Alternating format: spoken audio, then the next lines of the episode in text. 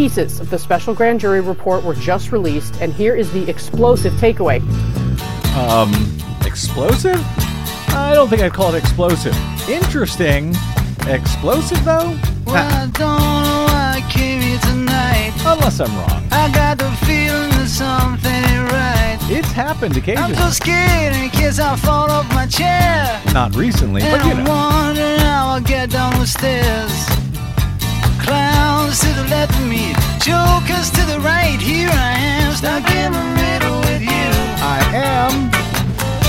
From Pacifica Radio in Los Angeles, this is the BradCast as heard on KPFK 90.7 FM in LA. Also in California in Red Bluff and Redding on KFOI and Round Mountains KKRN. Up in Oregon on the Central Coast on KYAQ, Cottage Grove's KSO, Eugene's KEPW, Lancaster, Pennsylvania's W News, Maui, Hawaii's KAKU, in Columbus, Ohio on WGRN, Palenville, New York's WLPP, Rochester, New York's WRFZ, down in New Orleans on WHIV, out in Gallup, New Mexico on KNIZ, Concord, New Hampshire's WNHN, Fayetteville, Arkansas's KPSQ, in Seattle on KODX, Janesville, Wisconsin's WADR, and Minneapolis, St. Paul's AM 950 KTNF. We also stream coast to coast and around the globe every day on the internets. On the Progressive Voices channel, Netroots Radio, Radio for Humans, written, uh, NicoleSandler.com, Radio Free Brooklyn, Workforce Rising, No Lies Radio, Verdant Square Radio, Detour Talk, and most of your favorite podcast sites. Blanketing Planet Earth. I'm Brad Friedman your friendly investigative blogger, journalist, troublemaker, muckraker, and all around swell fellow, says me from bradblog.com, where we are now in our 20th year of troublemaking and muckraking. Thank you very much for joining us for, I don't know, Desi Doyen, if it's an explosive sto- uh, uh, show today. well, hopefully not explosive show. Well, uh, explosive news is how it was described by that uh, uh, news person, whoever that was, describing what happened today. Explosive, I don't know, but yes, uh, certainly interesting. We'll have a guest here to join us uh, in a bit to discuss all of this. As we reported a few days ago, this week we marked the second anniversary of the bipartisan 57 to 43 majority vote of U.S. senators who found Donald Trump guilty of inciting an insurrection at the U.S. Capitol on January 6, 2021, after his historic second impeachment trial in February of that year.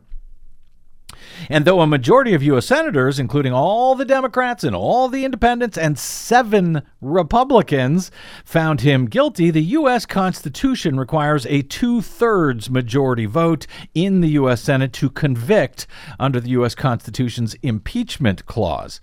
That, of course, was just the first actual attempt at accountability for Donald Trump's many attempts to steal the 2020 election. We spent some time on yesterday's BradCast with journalist Marcy Wheeler of Empty Wheel discussing the ongoing attempts at the federal level under the supervision of special counsel Jack Smith and a federal grand jury or two, actually, to uh, probe and hopefully bring federal felony indictments for Donald Trump's efforts to, among other things, steal the 2020 election before and on and perhaps after January 6th of 2021. It is, uh, if you heard the show, uh, it is a sprawling conspiracy case, which uh, being put together by uh, Jack Smith. Even though it now seems to be uh, picking up speed, it may still take a while to cross all the T's, dot all the I's before federal criminal charges against a former U.S. president can be brought, if in fact they are, for what would be the very first time. But as you know, that is not the only legal body pursuing such potential felony charges against the disgraced former president in Georgia. As we have been reporting now since early 2021, Fulton County District Attorney Fani Willis in Atlanta has been investigating similar charges as they pertain to Trump's attempts to strong arm state officials into changing the results of the election, which Joe Biden was found to have won in Georgia by about 12,000 votes. He had uh, Donald Trump had tried to uh, strong arm those officials into naming him the winner instead of Joe Biden. In other words, he and a whole bunch of his allies, folks like Rudy Giuliani, Trump's then chief of staff, Mark Meadows, even South Carolina Senator Lindsey Graham attempted to pressure officials in Georgia to change the results of a lawful election, which, by the way, is a felony in Georgia. And as District Attorney Willis has since been exploring, it's a potential conspiracy crime under the state's expansive racketeering uh, or, or RICO laws that could add a whole bunch of years to any sentencing if, in fact, she does indict these people and, in fact, they are convicted and charged uh, and found guilty uh, of these crimes. To help her in that effort, Fani Willis convened what is known in Georgia as a special purpose grand jury.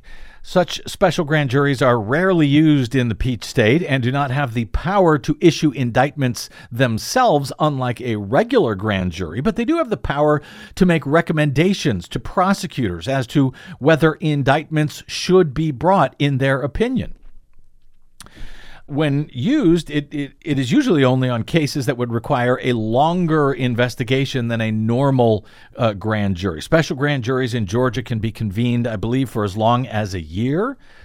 In this case, Willis convened her special purpose grand jury last May. They heard from more than 75 witnesses. They deliberate, uh, deliberated for about seven months before finally issuing a final report to the uh, district attorney and to the Fulton County Superior Court, including their recommendations for who should or should not be indicted. As uh, Fulton County Superior Court Judge Robert McBurney explained during his order earlier this week to in which he called for the release of a partial version of the grand jury's report. The report, quote, provided the district attorney with exactly what she requested a roster of who should or should not be indicted and for what in relation to the conduct and aftermath of the 2020 general election in Georgia.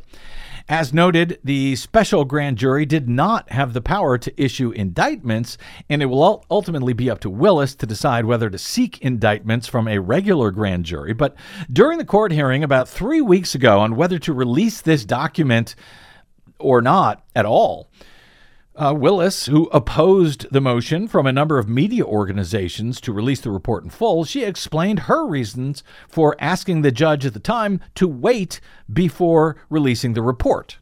We think for future defendants to be treated fairly, it's not appropriate at this time to have this report released. I, as the elected district attorney, have made several commitments to the public, understanding the public interest around this case. At this time, in the interest of justice and the rights of not the state but others, we are asking that the report not be released because you having seen that report, decisions are imminent. Decisions are imminent, she said. That was back on January 24 of this year, about three weeks ago. Presumably, those charging decisions are still imminent, even if they are not yet here. Judge McBurney wrote in his order on Monday to release a partial version of the report that special grand jury that the special grand jury's mission was, quote, a one-sided exploration uh, there was quote very limited due process for people who for whom the grand jurors recommended charges. Uh, and he uh, correctly explained that. It, wasn't meant as a, a, slight against this process at all. It's not unusual for this to be a one sided exploration. It's the way that grand juries work. Prosecutors present their case, and those potentially to be indicted uh, do not get to offer their defense. Some potential defendants in this case may have not even had the opportunity to appear at all before the panel. And those who did appear did not have the right to have their lawyers present or to offer any rebuttal. They just had to show up and answer questions. So, for that reason, the judge concluded it was not yet appropriate to release the full report at this time. Of course, Fani Willis and her team began investigating two years ago, shortly after the release of a recording of the now infamous January 2, 2021 phone call between Trump and Georgia Secretary of State Brad Raffensperger, a Republican in which the then president is heard sort of attempting to muscle Raffensperger, a, a, fellow Republican, to quote, find the votes needed to reverse the results of the election in Georgia, which Trump had lost to Biden. And you sort of hear him menacingly threatening both uh, Raffensperger and his attorney, who was also on the call, with legal action at the time. I just want to find uh, 11,780 votes, which is one more than we have. I only need 11,000 votes. Fellas, I need 11,000 votes. Give me a break. You know what they did and you're not reporting it. That's a, you know, that's a criminal, that's a criminal offense. And, and, you know, you can't let that happen. That's, that's a big risk to you and to Ryan, your lawyer. That's a big risk. So tell me, Brad, what are we going to do? Uh, we won the election and it's not fair to take it away from us like this and it's going to be very costly in many ways. And I think you have to say that you're going to re-examine it. costly to who, Mister? Now former president. Uh, since then, the uh, scope of the investigation by the Atlanta prosecutor has broadened considerably, as reported by Kate Brumback of AP. She has, by the way, been very uh, had very good coverage of these related matters over the past year or two. The special grand jury operated behind closed doors, she notes, as required by law, but public court filings and hearings related to its work provide a window into some of the topics that Will, uh, Willis has been exploring. Those include phone calls by Trump and others to Georgia officials in the wake of the 2020 election. A group of 16 Georgia Republicans, including the chair of the state Republican Party and the state's current lieutenant governor, who all signed a certificate in December of 2020 falsely stating that Donald Trump had won the uh, state of Georgia and that they were the state's, quote, duly elected and qualified electors, when in fact they were not. She's also said to be looking into false allegations of election fraud made during meetings of state legislators at the Georgia Capitol in December of 2020, which you may remember Rudy Giuliani was leading at the time, or I should say, misleading at the time. She's believed to be looking at alleged attempts to pressure Fulton County election workers, Ruby Freeman, uh, worker Ruby Freeman, into falsely confessing uh, to election fraud. She and her daughter, Shaye Moss, also an election worker in uh, Fulton County, were unmercifully harassed and threatened by Trump supporters after Trump and Giuliani and others repeatedly and falsely claimed that those two women had uh, committed fraud during the vote counting at Atlanta's State Farm Arena. They were mentioned by name over and over again by Trump and Giuliani. Willis is also said to be looking into the abrupt resignation of the U.S. Attorney in Atlanta in January of 2021, and something that we have been following very closely on this program for the past year or so, after one of our regular guests, Marilyn Marks of the Coalition of Good Governance, shared with us the audio of a phone call that she received from one of the Trumpers essentially confessing to this crime the secret copying of data and software from election equipment in rural Coffee County by a uh, computer forensics team that was hired by Trump's allies. Uh, here's a, a bit of that phone call from Atlanta businessman Scott Hall to Marilyn Marks back in 2021. You know, I'm the guy that chartered the jet to go down to Coffee County to have them inspect all of those computers. I went down there, we scanned every freaking ballot you know, the same people that went up to Michigan, okay, and did all that forensic stuff on the computers, and they sent their team down to Coffee County, Georgia, and they scanned all the equipment, imaged all the hard drives, and scanned every single ballot. They imaged the hard drives? Yes. How in the world did you get permission to do that? we basically had the entire elections committee there. Okay? And they said, we give you permission. Go for it. the entire GOP Majority Elections Commission in rural Republican leaning Coffee County, Georgia, invited these folks. Uh, as we have since learned, uh, they were paid by Trump lawyer Sidney Powell to make copies of of all of this proprietary voting system software. A whole lot of criming going down going on down in Georgia which Fulton County District Attorney Fani Willis has been looking into. Uh, you know, so what from all of that would we learn uh, from the release of a partial version of the special grand jury's report, as Judge McBurney or, uh, ordered earlier this week? Until today, that was unknown. McBurney had ordered the introduction, the conclusion, and one single section of the panel's report to be released today, noting that none of these portions identified anyone by name which he agreed with Fani Willis would be unfair to them if they were later indicted, or I, su- I suppose even if they weren't. The five page excerpt made public on Thursday reveals that a majority of the grand jury concluded that some witnesses may have lied under oath during the testimony before the panel and recommended charges uh, be filed. The grand jury, however, does not identify who those witnesses were who lied in this unsealed excerpt. And I'm not sure, uh, you know, charging that anyone of this motley group who was uh, called in before the special grand jury uh, news that any of them actually lied. I'm just not sure that's explosive at this point. given yeah, that I think at we least kind of figured as much. one of them was Rudy Giuliani. Anyway, uh, in in fact, what was unsealed was short enough that I can share actually most of it with you before we will be joined by our guest for a bit of analysis here.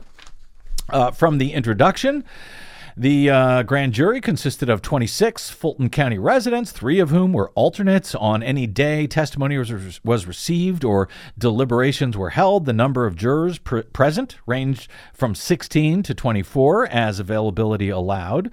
Pursuant to statute, if we had uh, our needed quorum of 16 jurors present, we could do business with that. The grand jury was impaneled, they note to investigate a specific issue, the facts and circumstances relating directly or indirectly to possible attempts to disrupt the lawful administration of the 2020 presidential election in the state of Georgia.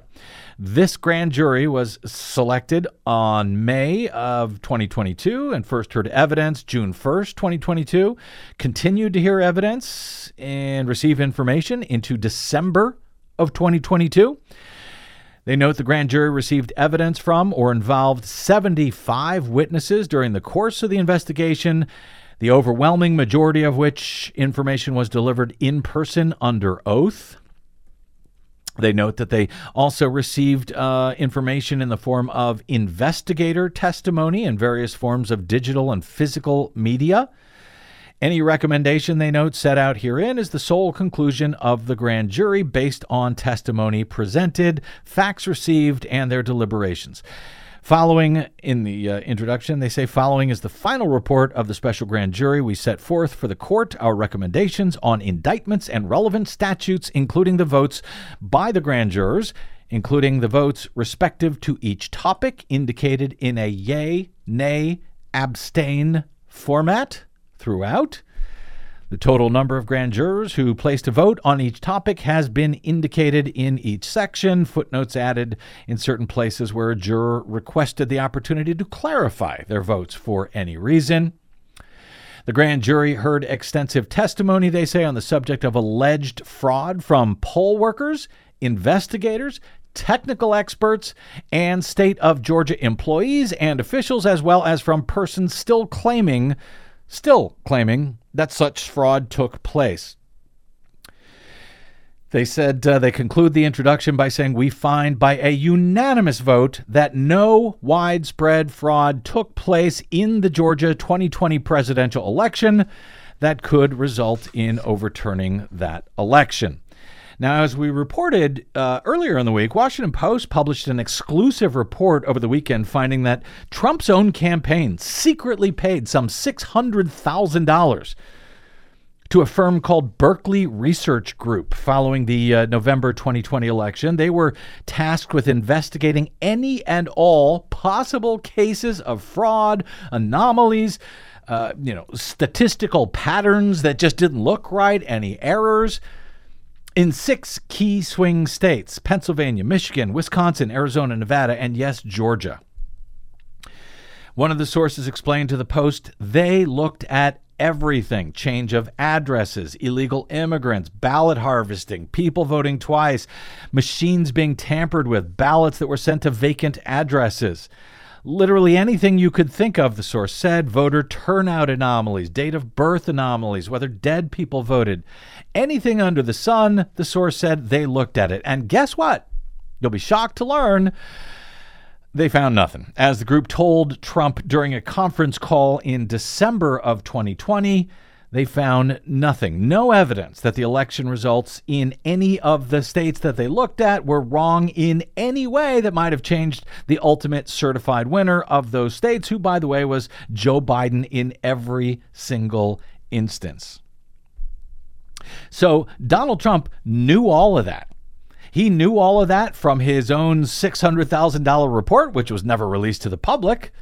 He knew all of that from his own White House attorneys. He knew all of that from even his own corrupt, wildly corrupt Attorney General, Bill Barr. That there was no evidence of fraud that would have changed the results of the election, and yet he went out on January 6 and lied again about fraud to his armed supporters who and yes he also knew that they were armed. His armed supporter at the ellipse on January 6 and instructed them to march down to the capitol and fight like hell which they did. Some of them losing their lives in the process.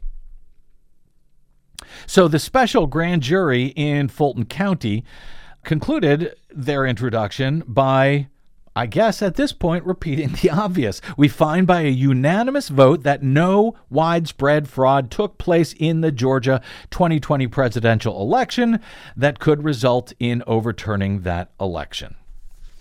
That's the introduction uh, from this thing. Then the one section that uh, the judge also said, other than the conclusion, the one section the judge said could be uh, released is literally two sentences long. It is uh, section number eight. Quote, a majority of the grand jury believes that perjury may have been committed by one or more witnesses testifying before it. The grand jury recommends that the district attorney seek appropriate indictments for such crimes where the evidence is compelling. Finally, the conclusion, and again, very short. The conclusion reads The grand jury wishes to acknowledge the hardworking attorneys and staff of the Fulton County District Attorney's Office. Any legal errors contained in this report should not be laid at their feet, however, because that office had nothing to do with the recommendations contained herein. This grand jury contained no election law experts or criminal lawyers. The majority of this grand jury used their collective best efforts, however, to attend every session listen to every witness, and attempt to understand the facts as presented and the laws as explained. And it is signed this 15th day of December 2022. So that's it.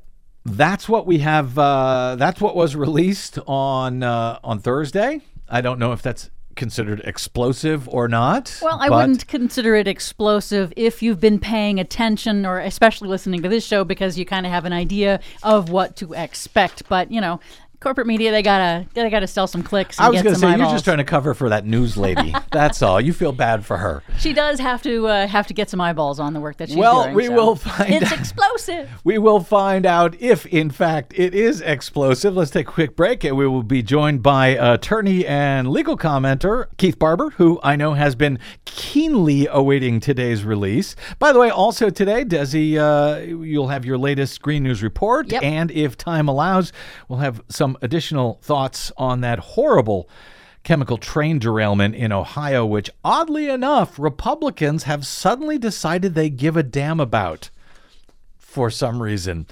We'll discuss that uh, and more on uh, today's BradCast. I'm Brad Friedman. Don't touch that dial.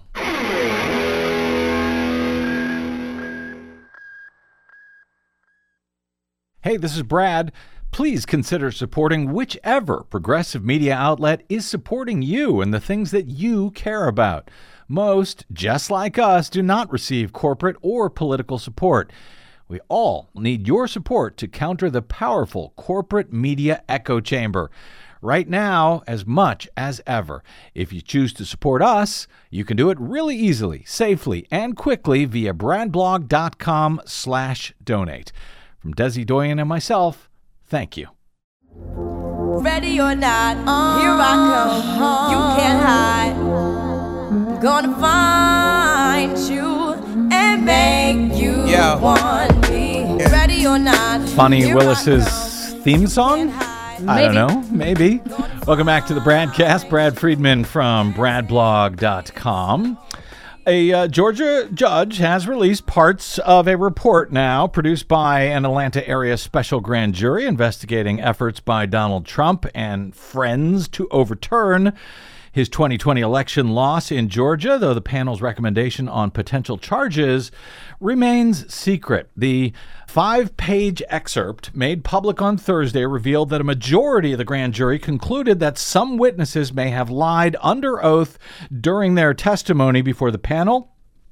They recommended charges be filed. There may have been much more that was not released as far as recommendations for charging, but that's what we know that one section about lying under oath. The grand jury did not identify those witnesses who did that in the excerpts that were unsealed on Thursday by order of Fulton County Superior Court Judge Robert McBurney.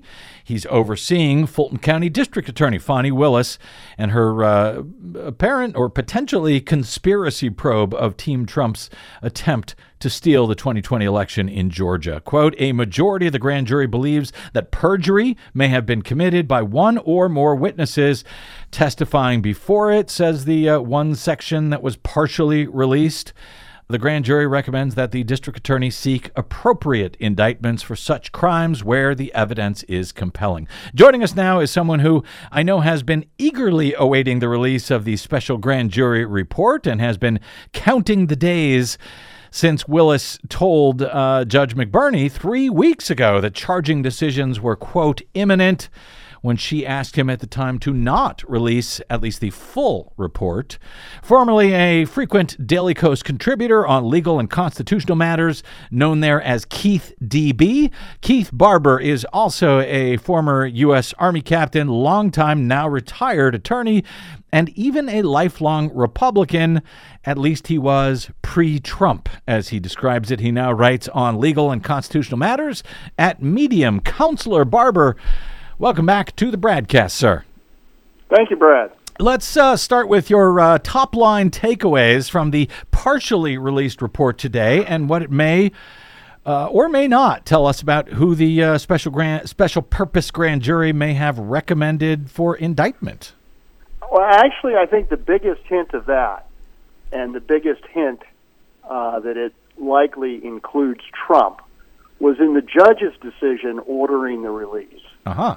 Uh, and uh, and in that decision, the judge expressed special concern, if you will, for the due process rights of potential defendants who did not have an opportunity to testify testify Ah. before the grand jury. And as we know, a whole lot of people testified, to Uh-huh. Rudy Giuliani and Lindsey Graham and and and many more. But one who did not Uh-huh. have an opportunity to testify, who was never asked to, is Donald Trump. Yes, good catch. So, Yeah. uh, I mean, I, I I caught that when I read the the uh, order uh, just a couple of days ago, and Mm-hmm. and then um, said, I, "Well, isn't that interesting? It certainly doesn't prove it." And nothing that came out today proved anything about anybody, Uh, right, right. uh, at least by name. But um, I mean, it's interesting that they found people committed perjury. It's hardly surprising considering the record of lying on this. Uh, if if they're charged with perjury, I think that there's a good chance uh, they'll also be charged with something else because you know they didn't lie uh, to protect the the truth of their innocence. Mm. Yeah. Okay. You know, so there, there'll be something else they could probably be charged with in addition to perjury uh, for any that that might face that. But N- now, uh, I, I guess beyond that, I think one of the things that did surprise me about the report was how short it was. mhm. You know, a total of nine pages, of which we got to see about three, Right. uh, leaving six that are hidden. And as a baseline to that, I went back to a special grand jury report in 2012 for DeKalb County. It had to do with bribery and county contracts and stuff like that. right. Involved a guy by the name of Vernon Jones down there Mm-hmm. uh, who's a, a Republican uh, who's uh, suffered as a consequence of his involvement in, in that scandal. But uh, that grand jury report was 80 pages long, Right. and it recommended one indictment. Uh, well, it recommended one indictment. It recommended a whole bunch of other people who uh, should be brought in for more questioning and so forth. You were, and you were very smart, by the way, Keith. To uh, you shared that with me last night. That DeKalb County Special Grand Jury report from 2012. And to compare that to this one, it was surprising. That one I think was actually 83 pages in full. This one nine pages. But I ha- I have a theory about this. Uh, you you're right. Judge McBurney described uh, the full report as including a Ross quote roster of people that uh, you know the grand jury may have recommended should or shouldn't be indicted. So does this suggest before i give you my theory does it suggest that they did not uh, recommend indictments for a lot of people as you see it No, I think they did. It just isn't spelled out in detail in the nine pages of that report. Hmm. I think that the remaining nine pages of that report are what's suggested in the introduction to the report itself. The the roster, if you will, of those who should be indicted and those who should not be indicted, along with a, a statement of what the voting totals were uh, for the grand jury uh, for each person on each issue. Uh, you know, so I think it almost looked kind of like a spreadsheet. You know, Well- when when we see it, and you know, with you know a name recommended for indictment, yes, vote, you know, Mm-hmm. twenty-two to one, and the following statute. Well, Uh, but there was even uh, they note that some of the grand jurors uh, added footnotes to include their explanation for why they voted one way or another. That's a lot more than nine pages, uh, Keith. Here is my theory, and feel free to shoot it down. My theory: the list of people to be indicted or not indicted, and their votes and so forth, are in an appendix. That comes Oh, that after the conclusion. You're an attorney. Could that be true? That it was it's an That, extra thing? absolutely, that could be true. And in fact, we see, you know, one of the documents here is Exhibit B uh, to Order of 16 February 23, and, and so forth. And uh, there's probably Exhibit A, and uh, and we, in fact, attached to this document as Appendix A is a complete set of Georgia statutes. Mm-hmm. Uh, we see that Mm-hmm. and there could be more appendices that we just don't see yet. And that's another possibility too. Okay. That's not the format that was used by the DeKalb County jury, Right. but they wouldn't have to follow that format. They wouldn't, and act- actually, it, it, it does not. I was sort of expecting the format, a similar font, this you know the same kind of bullet points, but this has a different font. This looks very different. So uh, you know, it seems to me that it could be an exhibit that is added in an appendix. Keith Barber, Wa- Washington Post reports, uh, quote: At least 18 people have been notified that they are targets of the election interference investigation, according to court documents and statements from attor- from their attorneys. That list includes uh, Rudy Giuliani, who was serving as Trump's lawyer at the time, and all of the alternate Republican electors, the fake electors, a group they note that includes David Shafer, the chair of the Georgia Republican Party. Well, there were 16 fake electors, Keith, plus Giuliani. That's 17. We know that he was told he's a target. If at least 18 people have been notified they are targets, then Who's the 18th? Well, the repo- the Post reports uh, that last month Trump's Georgia legal team released a statement noting, "quote We have never been a part of this process, but." They did not respond when they were asked whether Trump had been given notice that he is a target of the investigation. What do you take from that? Does that support your uh, your earlier uh, uh, uh theory regarding? Yeah, well, I think that Trump Trump is a target of it. Uh, targets are often not invited to come testify. Mm-hmm. Uh, at least, in, particularly in the federal grand jury level. I mean, maybe Georgia does things differently, but Mhm. there's kind of a, a perspective of there's not much point to bringing a target in because the word target means we expect to indict you. Uh huh. I mean, you know, it's we just need to cross the T's and dot the I's, and then you're going to be indicted. Is what target normally means. Mhm. You know, unless along the way we find something that we don't expect to find Mm. uh, that that would cause us to change our mind. Mhm. But And so know, why, why wouldn't they call in? the distinction between target and subject and witness? But you know, at that top level of target, uh, it's time to lawyer up. Is Uh, it, you're probably going to be charged. and why wouldn't they call in uh, Donald Trump to give him at least the opportunity to uh, defend himself, as you see it? I probably because they knew it would uh, extend the time of the grand jury beyond what they had, Speaking. and and because they know they're just going to indict him anyway. So, uh, as you've been noting on uh, Twitter each day, Keith, uh, Willis, uh, DA Willis, described her charging decision as, quote, imminent. That was now three weeks ago. Uh, I'm wondering, can we take anything from that? Is that longer than you, as an attorney, might uh, see as imminent? If so, well, what do you suspect is taking so long at this point? I've got a couple of theories. You know, I don't know. Uh, one theory is is that the the you know the brevity of this special grand jury report in not detailing the facts and evidence for the potentially dozens of people that it recommends indictments on uh, means that you know Fani Willis has to do that to the regular grand jury uh, for all of them, um, and and that that just you know for dozens of people can take a while. That she's taking Uh, because she's got to go to get the recommendations from the spe- from the regular grand jury. She's going one by one to the regular grand jury to make the case for all of those people, and that you know, takes a while. got to have a basis Gotcha. to do that. Yeah. Another possibility, by the way, is is that maybe it's not one by one.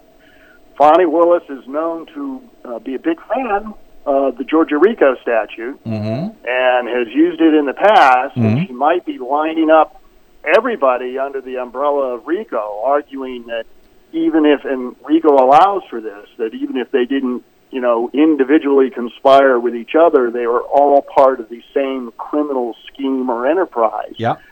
and you know lining up all of that uh, for a, a mega RICO indictment it also takes you know a fair amount of time. So I don't you know I don't know.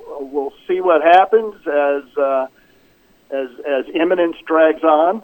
yes. Uh, well, I will uh, add that RICO or racketeering, if if they add that uh, uh, to this, if it becomes a, a, a conspiracy, essentially, um, it could add around 20 years or so potentially to the charges that Donald Trump or whoever uh, may be indicted and charged with. Um, one of the reasons that this case is critical uh, Keith Barber, is because while the federal cases overseen by Special Counsel Jack Smith are obviously critical as well, if Trump is found guilty on one or more of those charges at the federal level, he could be pardoned by the next Republican president, but that does not get him off the hook for any state charges, especially in Georgia, correct? That is correct. I was really, really surprised to see how very restrictive Georgia's constitution and statutes are on pardoning. I just assumed that, like most states, that the governor could pardon on the state level. Mm-hmm. That's not true in Georgia. The uh, governor constitutionally is, is the pardon power is completely removed from him. Uh, the pardon power by statute goes to a um, basically a committee, a five-person committee appointed by the governor, Mm-hmm. Uh, and even their ability to pardon is basically they can't pardon anybody until after they've served their time. So it's pretty pardon in Georgia is pretty meaningless. The part even uh, unless even you're on death row, and then the pardon committee can commute it to life. That's about it. So a death sentence can be changed to life, but that's it. Even with a Republican governor, uh, Governor Brian Kemp, there in office, uh, if he is charged, if Donald Trump is charged and convicted in the uh, in the state of Georgia, there may be no way out for him. Very sad. You know, and, and Kemp gets to say, "I Yep. just can't do it." Yep. And and and they can't change the law. I could if I would. They can't change. They can't change the law either because that's in the Constitution, as I understand it, in the state of Georgia. But Kemp gets to say, you know, if I could do it, I would do it. Yep. Bottom bottom line, Keith. Uh, I guess I got to get out. Does does this partially released report, explosive or otherwise, does it leave you uh, more or less convinced that uh, criminal charges are in fact coming in Georgia against the former president than you were before the release? Um, the report doesn't. The, the report doesn't do anything itself for me. The, the little hint by the judge Mm-hmm. ordering the release of the port uh, definitely nudges me into believing that the president is likely to be charged in this matter. So sad. Keith Barber can be found at uh, writing over at Medium these days. A lot of our listeners at Daily Kos may remember him as Keith DB. He is now keithdb.medium.com. If you'd like to read what he's up to, you can also find him on the Twitters at Keith DB80, Keith DB80, uh, where he, by the way, uh, does a wildly enjoyable uh, job of responding to crazy people, crazy right wingers, damn near every day on Twitter. I enjoy that, Keith. Didn't know if you know that I, I'm watching. You know, we have to do something in retirement. There you go. Thank you, brother. Really appreciate everything. Uh, stay in touch as all of this moves forward. What a world. Thanks, Keith. Thank you, Brad. Have a good day. Thank you. Okay, let's take a uh, Wait, quick. I had a quick note. So Yes. something that you guys said jumped out at me that the Georgia Constitution prohibits the governor from uh, pardoning people. Correct, and yeah. I think that there is probably some really interesting history behind the evolution of that particular restriction. It means somebody did something that everybody was really mad about. Yeah. Was it you know, racist based? Was uh, governor uh, It's pardoning a black person, or yeah, who yeah, knows? Yeah, it's Georgia. Yep. You can uh, pretty much bet your bottom dollar it was race based in some fashion. I don't know the history. I don't either, It would be interesting, interesting to look. concept. Yeah. Well, maybe we'll have cause to look into that in the near future. I hope we do. All right, quick break, and we're back with Desi Doyen and the Green News Report and some additional thoughts on this really bizarre response we are suddenly seeing from right wingers concerning this Ohio chemical train derailment. That's all straight ahead on the BradCast. I'm Brad Friedman.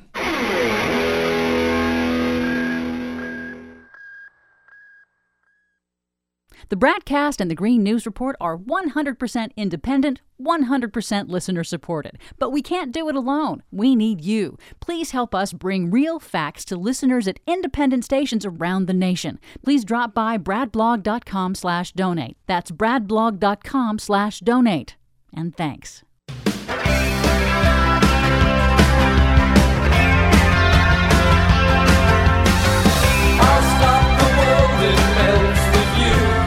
Okay, welcome back to the BradCast. Brad Friedman from BradBlog.com. Something uh, interesting.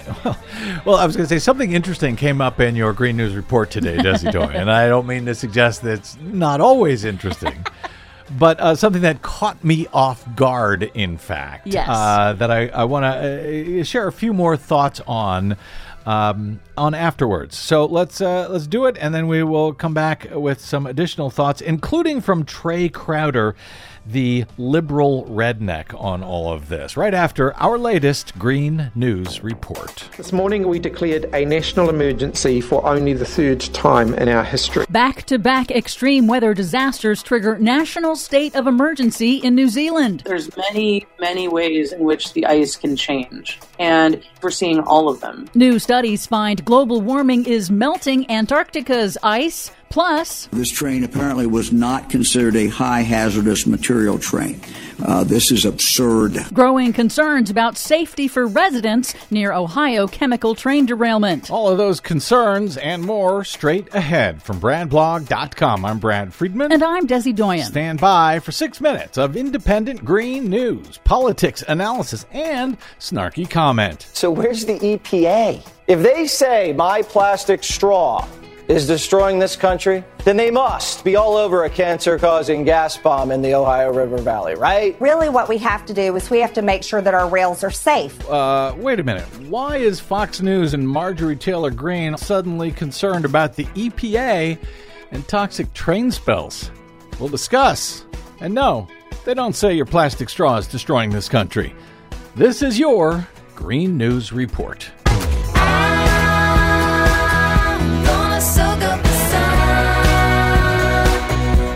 Desi Doyen, this is very, very strange. It's like someone flipped a switch. Everybody over on Fox News is suddenly concerned about this train derailment and disaster in Ohio. Why is that? Well, I think it's following a familiar pattern. Right wing media and Republican politicians are attempting to exploit a disaster for political gain, claiming that rural white conservatives are basically being persecuted by the government's response to the Ohio train derailment. Ah, it's those poor white people who are getting it again. I see why Fox News all of a sudden gives a damn.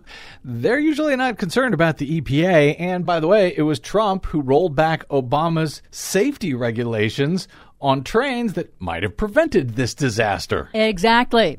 So, to update, concerns are growing about safety for residents returning to their homes in the aftermath of that fiery, toxic chemical train derailment in East Palestine, Ohio, nearly two weeks ago. Ohio officials have told residents to use bottled water until testing confirms that their local water supply is safe. In a press conference, Republican Ohio Governor Mike DeWine called it absurd that the train cars were marked non hazardous despite their toxic cargo, DeWine called on Congress to tighten regulations for trains carrying hazardous substances, seemingly unaware that the Trump administration rolled back multiple train safety rules at the railroad industry's request, including requirements for safer braking systems. Unaware or would just like to not notice? As of airtime, DeWine has not requested a formal disaster declaration from President Biden to release more federal resources, contradicting baseless right wing media claims of a lackluster federal response. In New Zealand, just weeks after record rainfall triggered deadly flooding in Auckland, a massive cyclone, Gabrielle, this week caused widespread destruction across the North Island, triggering floods and landslides, collapsing buildings, and destroying transportation, power, and communications infrastructure. New Zealand Prime Minister Chris Hipkins declared a national emergency for only the third time in the country's history. New Zealand's climate minister, James Shaw, blasted the New Zealand Parliament for its delays. I don't think I've ever felt as sad or as angry about the lost decades that we spent bickering and arguing about whether climate change was real or not, whether it was caused by humans or not, whether it was bad or not, whether we should do something about it uh, or not, because it is clearly uh, here now. Uh, and if we do not act, it will get worse. New Zealand is just having a terrible, terrible time with this. Two major disasters in just the last few weeks. Yes, it's very difficult to recover from that. At the South Pole, the amount of floating sea ice encircling Antarctica has reached the lowest level ever recorded for the second year in a row since the satellite era began in 1979. That's according to the National Snow and Ice Data Center. In a different study, scientists trying to understand how quickly ice in Antarctica is melting say they encountered, quote, an eerily warm ocean and found that the warming ocean and marine heat waves are eroding coastal ice shelves and carving up the underside of the important Thwaites Glacier, with major implications for rising sea levels. Yeah, like enough ice, if it melts, it'll raise the sea levels by about two feet around the world.